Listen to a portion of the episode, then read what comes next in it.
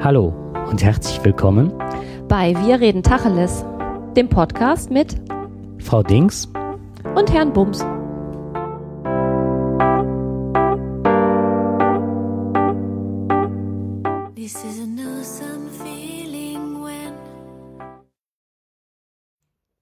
Hallo, dass ihr wieder eingeschaltet habt. Wir freuen uns darauf, ähm, ja, mit euch den Nachmittag zu verbringen. Gestern war es wieder so weit, dass ich äh, mal gestöbert habe und festgestellt habe, dass es immer zu jedem Teil eigentlich einen Tag gibt. Tag des Kindes, Tag der Blockflöte, Tag des Esels, Tag. Ah, warte mal, es war neulich Welttoilettentag. Ich glaube, ähm, das war am gleichen Tag wie der Tag des Mannes am 19.11. Ach so, okay, den gab es. Ja, ich habe herausgefunden, am 19.11. Tag der deutschen Suppe. Tag der deutschen Suppe. Hm, wahrscheinlich Erbsensuppe. Was ich witzig fand, war, dass am 11.11., .11., also wenn die Karnevalssession beginnt, da ist Gegenteiltag. Das fand ich amüsant. Wie gut, dass die Kinder das nicht wissen. Ja, habe ich auch gedacht. Heute ist Gegenteiltag. Nein, es ist kein Gegenteiltag.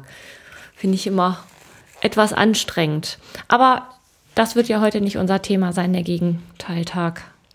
Wir haben uns ein anderes Thema ausgesucht und zwar ist der Jakob auf den Internationalen Tag für die Beseitigung von Gewalt gegen Frauen ähm, gestoßen. Und der war am, am 25. Hm? Am 25. November. Ja, da sind wir jetzt drei Tage drüber. Ne? Wir nehmen halt am 28. auf, aber wie gesagt, drei Tage drüber. Ich denke, das ist aber noch so aktuell. Und es bleibt leider auch aktuell. Es bleibt aktuell, ja. Ich ähm, war ehrlich gesagt selber ziemlich geschockt. Man hat ja so die eigene, ähm, das eigene Befinden, was so die Frauengewalt angeht, da ist man doch eher auf Deutschland fixiert. Und so wie das weltweit aussieht, ist dann doch nicht ganz so klar für mich gewesen. Also klar weiß ich, ähm, dass es Zwangsprostitution gibt, klar weiß ich, dass es Zwangsehen gibt, ähm, es gibt Genitalverstümmelung, das sind alles Begriffe und alles Dinge, die mir natürlich bekannt sind, aber mir war nicht klar, ähm, in welchem Maße das letztendlich ist. Und deswegen würde ich ganz gerne mal nur ein paar Fakten vorlesen, die ich, ähm, die Quelle sind die United Nations, zusammengetragen hat das das Arte-Journal. Und ich lese das einfach mal ganz kurz vor. 603 Millionen Frauen leben in Ländern, in denen häusliche Gewalt nicht als Verbrechen gilt. 80 Prozent der 800.000 Menschen, die jährlich dem Menschenhandel zum Opfer fallen, sind Frauen und Kinder und 79 Prozent von ihnen werden zur Prostitution gezwungen. Zwirk, äh, circa 100 bis 140 Millionen Mädchen und Frauen sind Opfer von Genitalverstümmelungen. Sieben von zehn Frauen sind weltweit mindestens einmal in ihrem Leben Opfer von physischer oder sexueller Gewalt geworden. Weltweit sind bis zu 50 Prozent der Opfer sexueller Gewalt Mädchen unter 16 Jahren. Mehr als 100 Millionen Mädchen erblicken nie das Licht der Welt, da sie aufgrund ihres Geschlechtes abgetrieben wurden. Weltweit wurden mehr als 600 Millionen Mädchen unter 18 Jahren verheiratet eine von vier Frauen weltweit hat physische oder sexuelle Gewalt während der Schwangerschaft erlitten. Zwischen 250 und 500.000 Frauen und Mädchen wurden während des Genozides in Ruanda vergewaltigt. Ja. Ja, also das sind heftige Zahlen. Mhm. Heftig, ne? Also wirklich Millionen von Mädchen und Frauen, die aufgrund ihres Geschlechts benachteiligt sind oder Opfer von Gewalt werden. Ich finde, da ähm, ist so ein Tag das Mindeste. Das ist allerdings alles weltweit, ne? Jetzt nicht was ich auch noch ganz interessant fand, war, dass äh, dieses Thema häusliche Gewalt, und das ist eigentlich eine gute Überleitung zu unserem Thema innerhalb von Deutschland, ähm, häusliche Gewalt ist die häufigste Ursache für Verletzungen der Frauen und zwar mehr als Krebs und Verletzungen durch Verkehrsunfälle zusammen. Also, ne? Als Frau läuft man eher Gefahr, äh, zu Hause von einem Partner geschlagen zu werden oder äh, Gewalt angetan zu bekommen, ähm, als dass man Angst vor Krebs oder ähm, Verkehrsunfälle haben muss. Ja, und dann ist halt, wenn man so landläufig mal hört, man soll halt abends auf der Straße aufpassen, nicht durch den dunklen Wald fahren. Das sind natürlich alles gute Sicherheitshinweise. Aber was nützt es, wenn man gut durch den Wald gekommen ist? Der, ja, der Mann ja. wartet zu Hause und ist halt derjenige, der Leid antut. Ja, dazu gibt es halt auch Zahlen. Zahlen, die belegen, dass äh, man eben nicht draußen auf der Straße oder in der U-Bahn oder im dunklen Wald ähm, beim Joggen vergewaltigt wird, sondern jede siebte Frau in Deutschland wird Opfer sexueller Gewalt. Ähm, die Hälfte der Opfer erlebt sexuelle Gewalt durch den Ex-Partner und 80 Prozent der Betroffenen kennen die Täter. Also das ist ähm, nichts, was einen aus, in der Regel, klar gibt es das auch, aber es ist nichts, was einen plötzlich irgendwie überkommt. Man ist in einem Parkhaus und wird dann da äh, Opfer eines Übergriffs, sondern es ist tatsächlich so, dass man denjenigen kennt der einen da überfällt. Jetzt. Ähm, es ist ja auch gerade, wenn man so Kindesmissbrauch hört, dass es oftmals die Pädagogen, die die, die Priester, heutzutage wahrscheinlich nicht mehr so häufig, wegen der abnehmenden Kirchenzahlen, ähm, ja, oder halt Onkel, Tan äh, Onkel und Väter und so weiter sind. Mhm. Entschuldigung, ich hatte dich unterbrochen. Ähm, es ist halt erschreckend, dass das meiste im häuslichen Umfeld stattfindet. Das war mir, ähm, ja, ich, ganz unbekannt war mir das nicht, aber die Zahlen fand ich erschreckend. Wenn man jetzt nochmal Prozentzahlen hört und ähm, man mitbekommt, wie viele das letztendlich sind, in Zahlen ausgedrückt, dann finde ich das sehr erschreckend. Und ich frage mich halt auch, ähm, man kriegt das ja nicht mit. Also. Nee, weil es ja auch mal tabuisiert ist. Du sagtest eben eine Zahl, ich glaube, ähm, 8000 Vergewaltigungen in Deutschland werden nur angezeigt. Ja, genau. Und das sind nur ähm, 5% von denen, die tatsächlich. ding, ding, ding, ding. Das sind nur 5% von denen, die. 5% der tatsächlich Vergewaltigungszahlen also die meisten Vergewaltigungen kommen gar nicht zur Anklage oder werden gar nicht, also nicht zur Anklage, sondern werden gar nicht angezeigt. Zur Anklage ist nochmal wieder was anderes. Da kommen auch ähm, wesentlich weniger als ähm, Anzeigen gemacht werden. Fand ich auch erschreckend. Ähm, warte mal, da habe ich auch Zahlen zu. Weniger als 5% der Taten, also hier geht es um Vergewaltigung, werden tatsächlich angezeigt. Das heißt, aus 8000 Anzeigen werden 160.000 tatsächlicher Taten pro Jahr. Und die Verurteilungsquote lag in den Jahren 2001 bis 2006 bei 13 Prozent. Die Tendenz ist mittlerweile sinkend. Nur in 8,4 Prozent der angezeigten Sexualdelikte kam es 2013 zu einer Verurteilung des Täters. Die Hauptgründe für eingestellte Verfahren, hast du eine Idee? Verdächtige, der Verdächtige konnte nicht identifiziert werden, es an Mangel an Beweisen, Aussage gegen Aussage. Mhm. Genau, das hatte ich auch. Ähm, man spricht halt, wann ist es eine sexuelle Nötigung, wann ist es eine Vergewaltigung, war, ist so ein Kriterium. Ähm, reicht es dann schon, äh, also es geht halt immer um die richtige Abwehr. Habe ich jetzt nur Nein gesagt? bin ich körperlich, habe mich dagegen gewehrt oder es war dieses Beispiel, ähm, die Frau hat doch im Sinne zugestimmt, weil sie hat es ja bei sich ergehen lassen, hat dabei aber nur geweint, in Anführungszeichen, mhm. weil sie Angst hatte, weil das Kind ja nebenan lag. Ja, und sie wollte halt nicht schreien nicht, und das genau. Kind das nicht mitbekam. Ist es dann äh, eine Zustimmung, wenn sie es dann über sich ergehen lässt? Da gibt es aber ein neues Gesetz oder es soll ein neues Gesetz geben, ne? dass allein das Nein sagen oder das nicht einverstanden sein schon ähm, Grund genug ist zu sagen, dass das nicht im Einverständnis stattgefunden hat. Da sind die aber, glaube ich, noch nicht so ganz mit durch. Mhm. Ich weiß, dass es in England äh, also mhm. so weit ist, dass sie sagen, also ein Nein ist ein Nein und wenn die Frau das gesagt hat, ist es eine Vergewaltigung. Genau das. Mhm. Ähm, was ich auch ganz interessant fand, war, ich habe irgendwann mal ähm, auf einer Feier vor vielen, vielen Jahren einen Mann von der Kripo kennengelernt, der ähm, irgendwann mal aus dem Nähkästchen dann geplaudert hatte. Also es ist wirklich über 20 Jahre her, also wirklich ewig und drei Tage. Und ähm, der hat steif und fest behauptet, dass es ganz viele Frauen gibt, die einfach nur so tun, als wären sie vergewaltigt worden. Das hat mich damals ziemlich geschockt.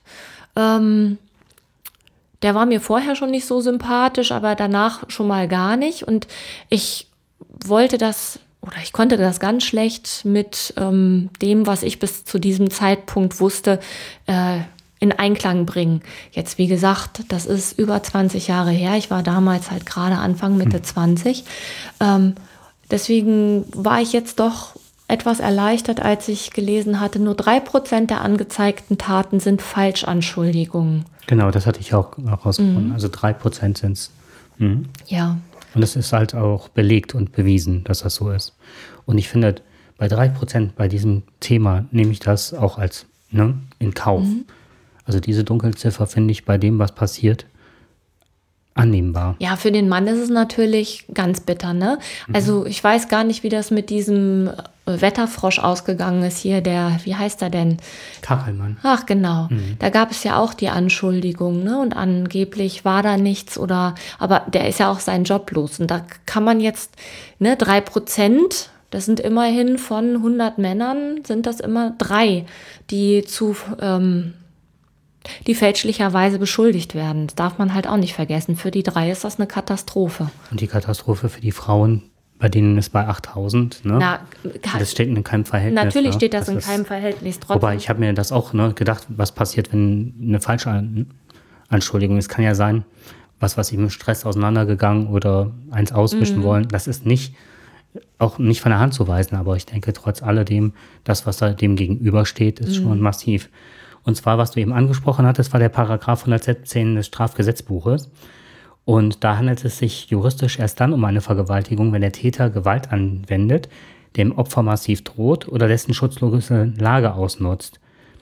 Setzt sich das Opfer aus Angst etwa vor sozialen Konsequenzen nicht zur Wehr, droht dem Täter, wenn überhaupt, eine Verurteilung wegen, wegen sexueller Nötigung, ne? Und damit einer geringeren Strafe. Und das ist genau der Knackpunkt, warum sie jetzt sagen, so, das muss reformiert werden.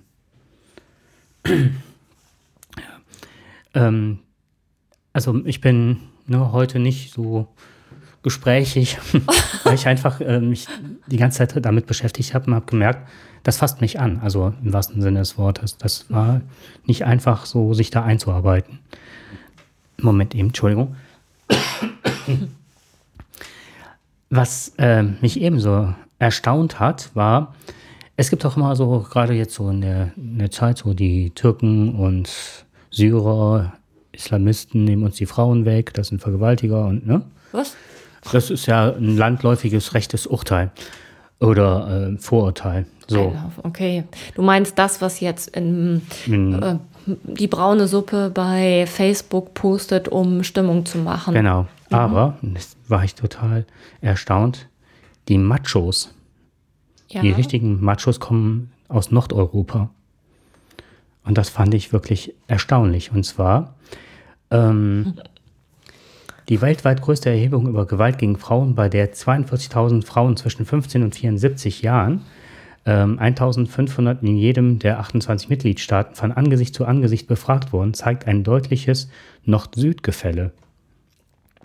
Macho-Gewalt demnach vor allem im europäischen Norden ausgeprägt zu sein – Besonders Dänemark, wo 52 Prozent der Frauen Gewalterfahrungen haben. Finnland 47 Prozent, Schweden 46, Holland noch 45 und jetzt gehe ich nicht alle durch, aber ich glaube äh, Griechenland 25 Prozent und Polen mit 19 Prozent. Du siehst mich sprachlos. Ja. Das hat mich auch. Ähm, ja, Zahlen sind manchmal gar nicht so verkehrt, ja. um mal so ein, sich so einen Überblick zu verschaffen. Wir liegen unrühmlich mit 35 Prozent über dem Durchschnitt. Österreich hat 20 Prozent. Also wirklich Gefälle zum Süden hin. Mhm. Wäre natürlich jetzt auch mal interessant zu wissen, warum. War das immer die gleiche Frage? Also haben die immer die gleichen Fragen gestellt? Waren das, war das eine Organisation, die ähm, das ähm, erhoben hat? Das kann ich ja jetzt gerade nicht sagen, muss ich gleich mal nachschauen. Ja. Das Von Telepolis heißt die. Fände ich auch mal interessant.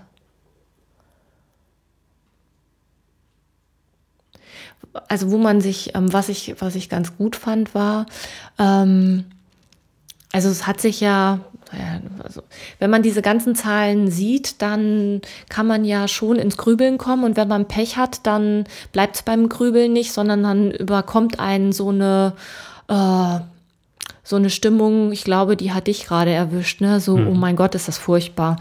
Ähm, es hat sich in den letzten Jahren aber auch einiges zum Guten ähm, verändert. Also ich, was, glaube ich, eine ganz wichtige Gesetzesänderung war, äh, war 1997, ne? dass äh, Vergewaltigung auch in der Ehe strafbar ist.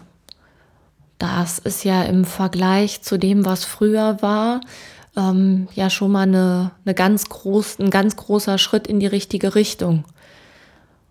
Weil früher war es ja so, du hast, hattest als Frau ja deinen ehelichen Pflichten nachzukommen, ob du willst oder nicht. Und wenn du das nicht willst, dann ähm, hast du halt Pech gehabt. Dann musst du halt trotzdem. Und das ist seit 97 eben nicht mehr der Fall. Mhm. Und ich finde, das ist rein rechtlich eine, ein großer Schritt in die richtige Richtung wie viele Frauen das in Anspruch nehmen und wie sinnvoll sich das umsetzen lässt, weil eben dieses Aussage gegen Aussage und ähm, es wird sowieso nicht geglaubt. Die Frauen werden ganz oft mit ihren Kindern unter Druck gesetzt, also dass es das gesagt wird, ne? Ich nehme dir die Kinder weg und ähm, da ist ja eh schon ein großes Machtgefälle in so einer Ehe und dass Frauen das nicht nutzen. Ich glaube, da ist eigentlich mehr der Aufklärungsbedarf, dass äh, die Frauen auch das Recht wahrnehmen und das auch tun. Und dafür brauchen sie ganz viel Unterstützung. Ja, und ähm, ich hoffe, dass ich das jetzt, Sekunde, ich muss kurz, das ist heute ein ziemliches Hin und Her mit unseren Unterlagen, weil es so viele Statistiken sind, so viele Dinge, die wir ausgearbeitet haben. Ne? Mhm. Was suchst du denn? Na, ich hatte mir ein paar Sachen angestrichen. Ich sehe gerade, dass sie winzig klein sind. Ich versuche es mal anders. ähm, eine Sache war mir, hatte ich überhaupt nicht auf dem Schirm äh, im Bereich der Gewalt gegen Frauen, und zwar häusliche Gewalt. Und das ist die Gewalt gegen ältere Frauen. Das heißt 60 aufwärts. Und da ist, die sind immer noch von sexueller Gewalt betroffen. Jetzt im, Im häuslichen Bereich? Im häuslichen Bereich von ihren Ehemännern. Und zwar da meistens, ähm, das nimmt dann ab, also von 5% bei Frauen um 34 hin zu 1% bei Frauen über 60. Ja. Das ist die sexuelle Gewalt, aber die psychische Gewalt, der Bevormundung, der Unterdrückung und so weiter und ja. auch, der, auch der körperlichen Gewalt, also mit Schlägen und so weiter, ist äh, massiv vorhanden.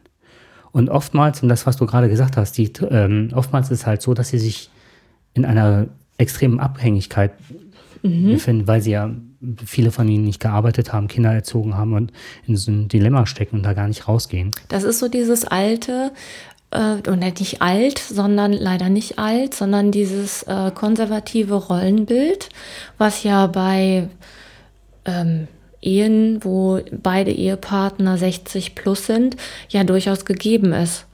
Ja. Der Mann ist arbeiten gegangen, die Frau hat die Kinder großgezogen. Rund 17 Prozent der Frauen bis 75 Jahren berichten von derartiger Gewalt in Partnerschaft. Und es wird dann noch. Ähm, Wie viel Prozent? 17? 17 Prozent der okay. Frauen bis 75 berichten das. Mhm. Und dazu kommt noch, dass sie extrem ausgeliefert sind, wenn sie dann auch noch pflegebedürftig das werden. Das wäre jetzt meine nächste Frage gewesen. Ne? Du hast ja dann auch überhaupt keine Chance mehr, als Frau aus der Nummer rauszukommen. Wenn du, wenn du eben auch noch auf Hilfe angewiesen bist. Richtig. Und ähm, die wenigsten von ihnen nehmen auch äh, Kontakt zu Beratungsstellen auf. Erst dann, wenn man ihnen so ein Stück weit den Weg weist, wie kann ich da tätig werden, wo finde ich die Nummern und ne, da ist auch manchmal noch nicht diese Internetaffinität, dass ich selber mal schauen kann, wo finde ich so Nummern oder Ich finde, das kann man ja auch gar nicht losgelöst von dem ganzen anderen, vom anderen Leben irgendwie betrachten. Diese Gewalt wird ja nicht erst in, ähm, mit 60 angefangen haben. Das kann ich mir nicht vorstellen.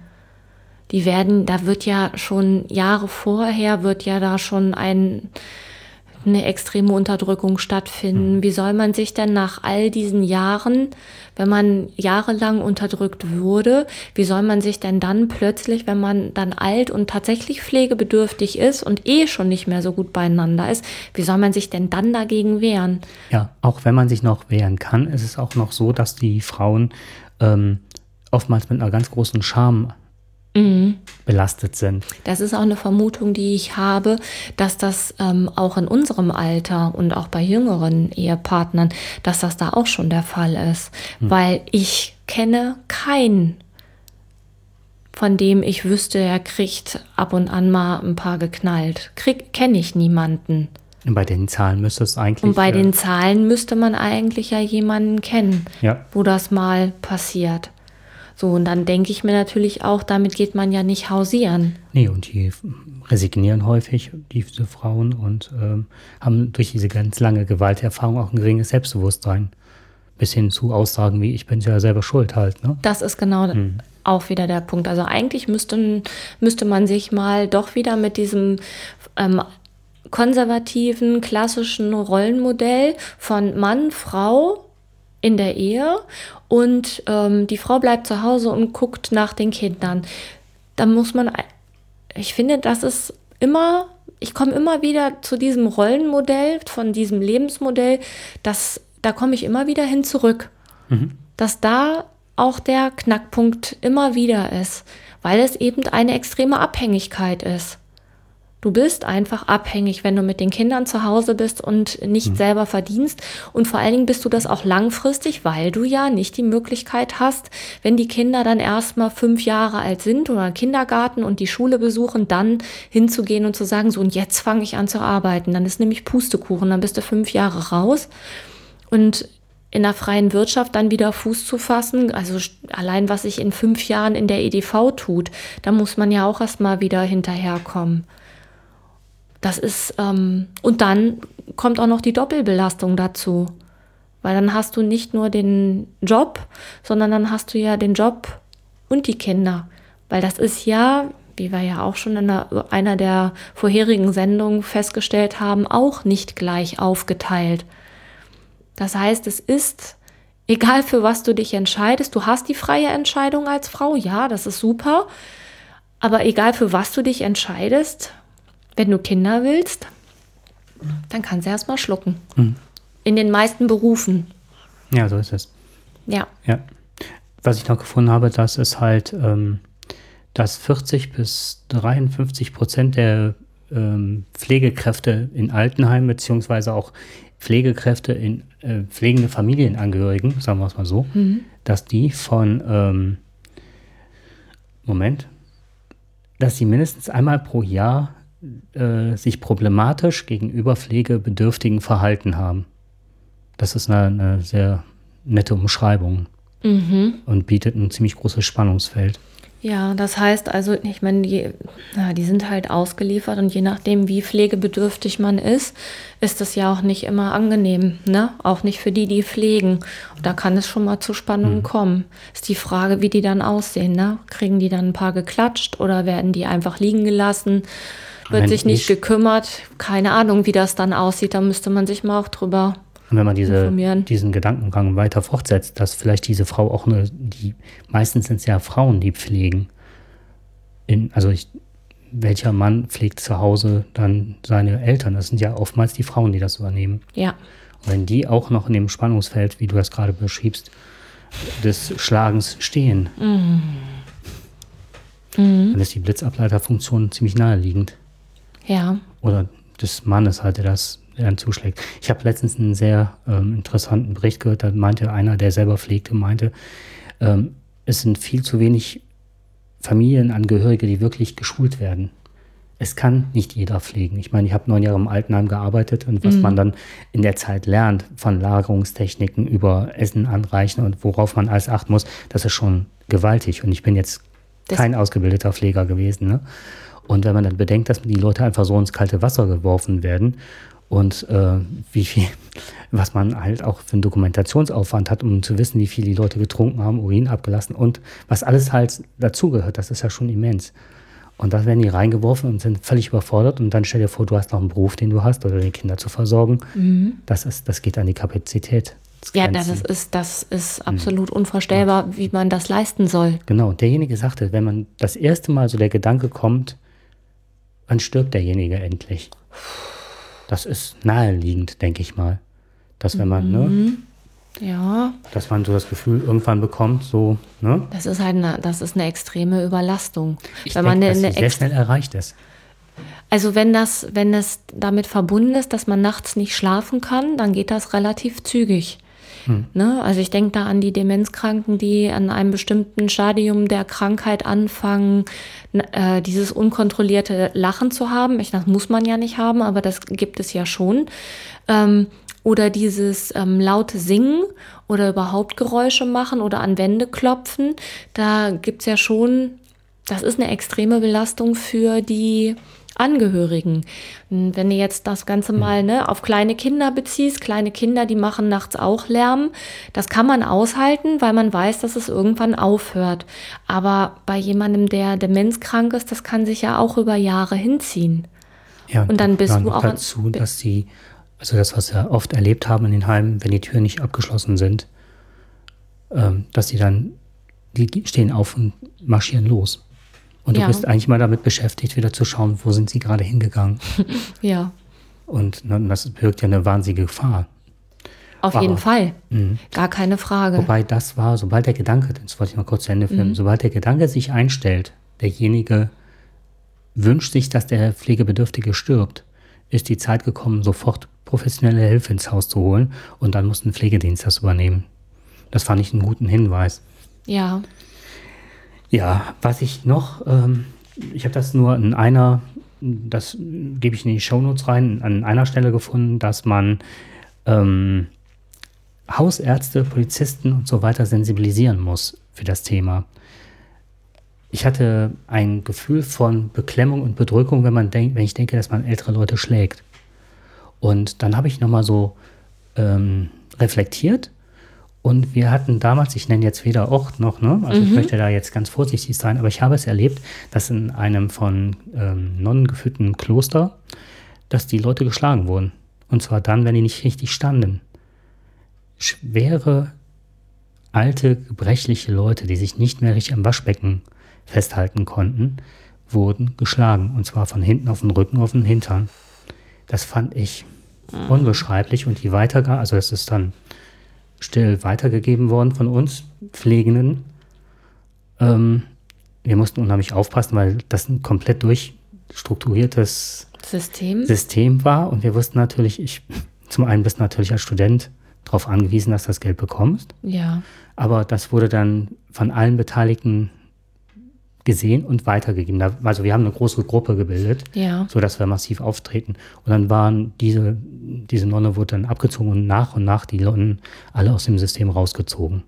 Weil die waren teilweise nicht wesentlich jünger als die Leute, die gepflegt wurden. Mhm. Und dann, das war eine so unangenehme Art und Weise, das zu sehen. Und also es hat, es ist innerhalb kürzester Zeit, ne, als das bemerkt wurde oder man sah halt, dass da ja möchte nicht sagen, wenn ich sage, die Hand ausrutscht, das ist so beschönigt, die wurden geschlagen.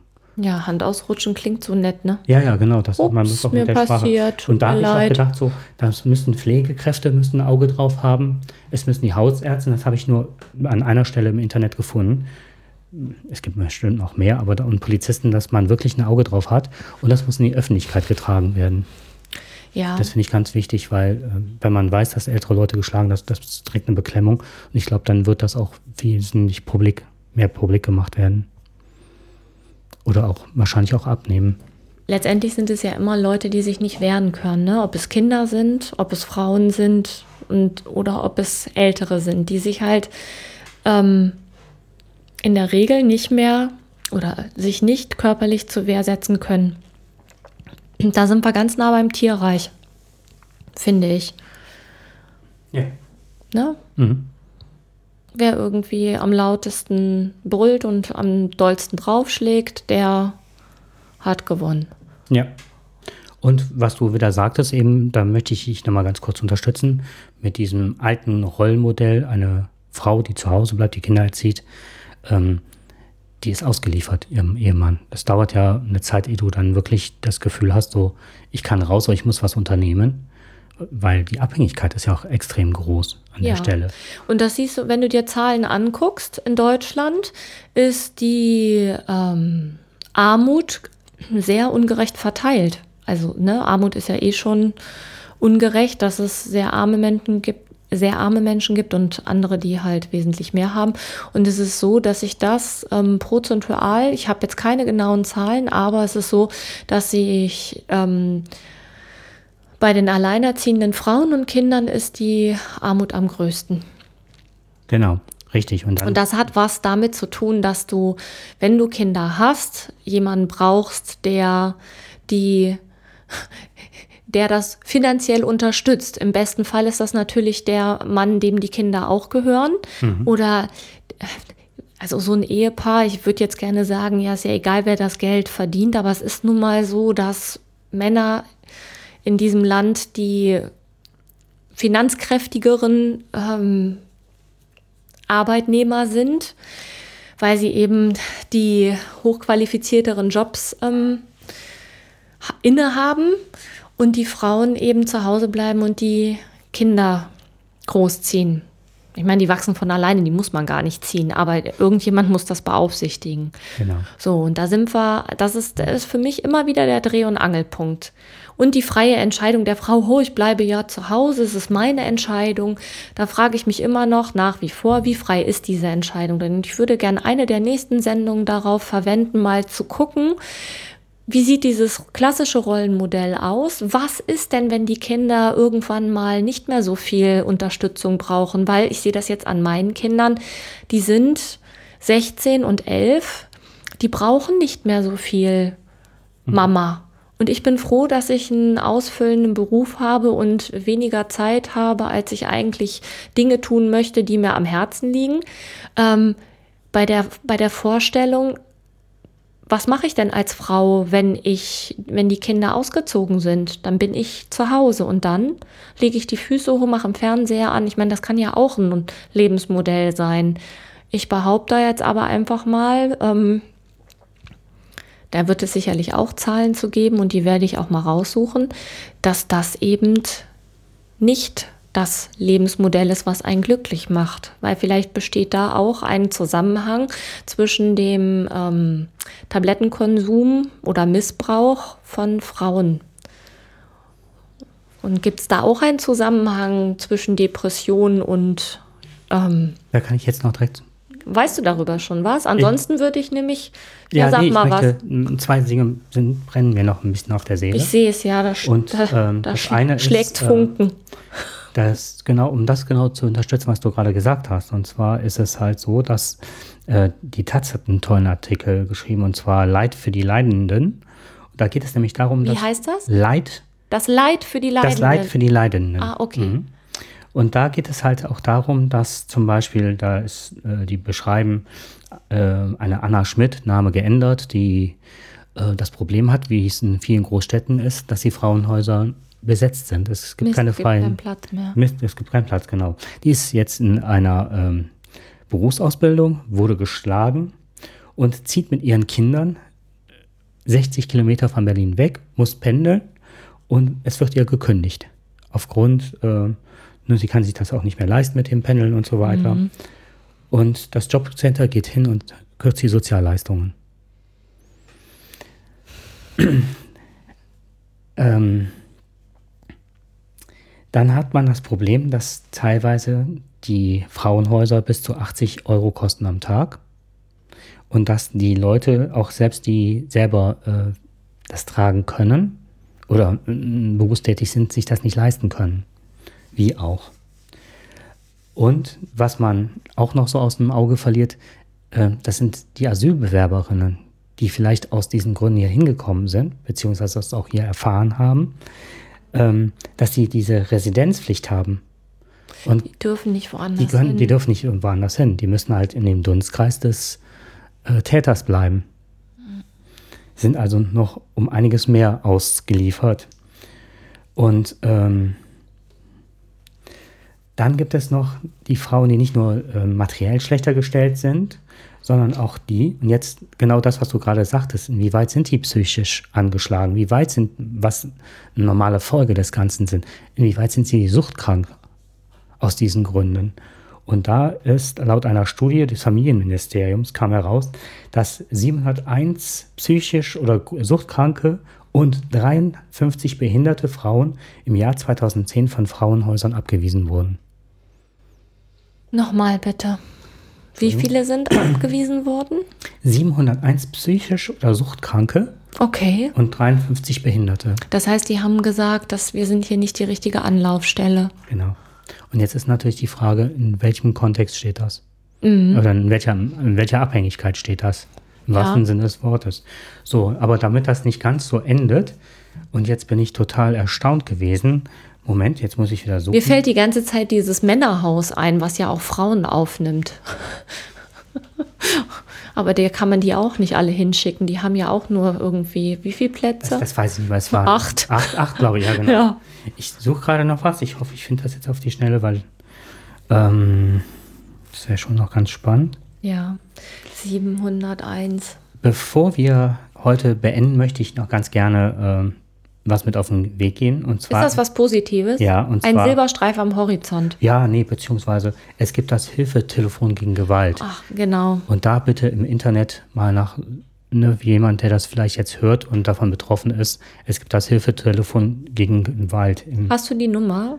Äh, werde ich in die Shownotes setzen, bei uns auf die Seite. Das kann ich okay. Jetzt. Ich hatte vorhin die Nummer, hatte ich nämlich ähm, einmal gelesen. Mhm. Ähm, ich hatte mal im Referendariat hatte ich einen Schüler. Da gab es damals gerade dieses Nottelefon für Kinder. Und der Junge sagte das immer so nett. Die Nummer gegen Kummer. Der hatte, der hatte gerade, ähm, der hatte gerade das Lesen gelernt. Das war ganz süß. Und jetzt kommt noch eine Sache, da bin ich übergefallen, das kommt nämlich von der Bildzeitung. Oh, jetzt, jetzt ködet. Ja, und jetzt kommt es echt gut. Das hat mich echt gewundert.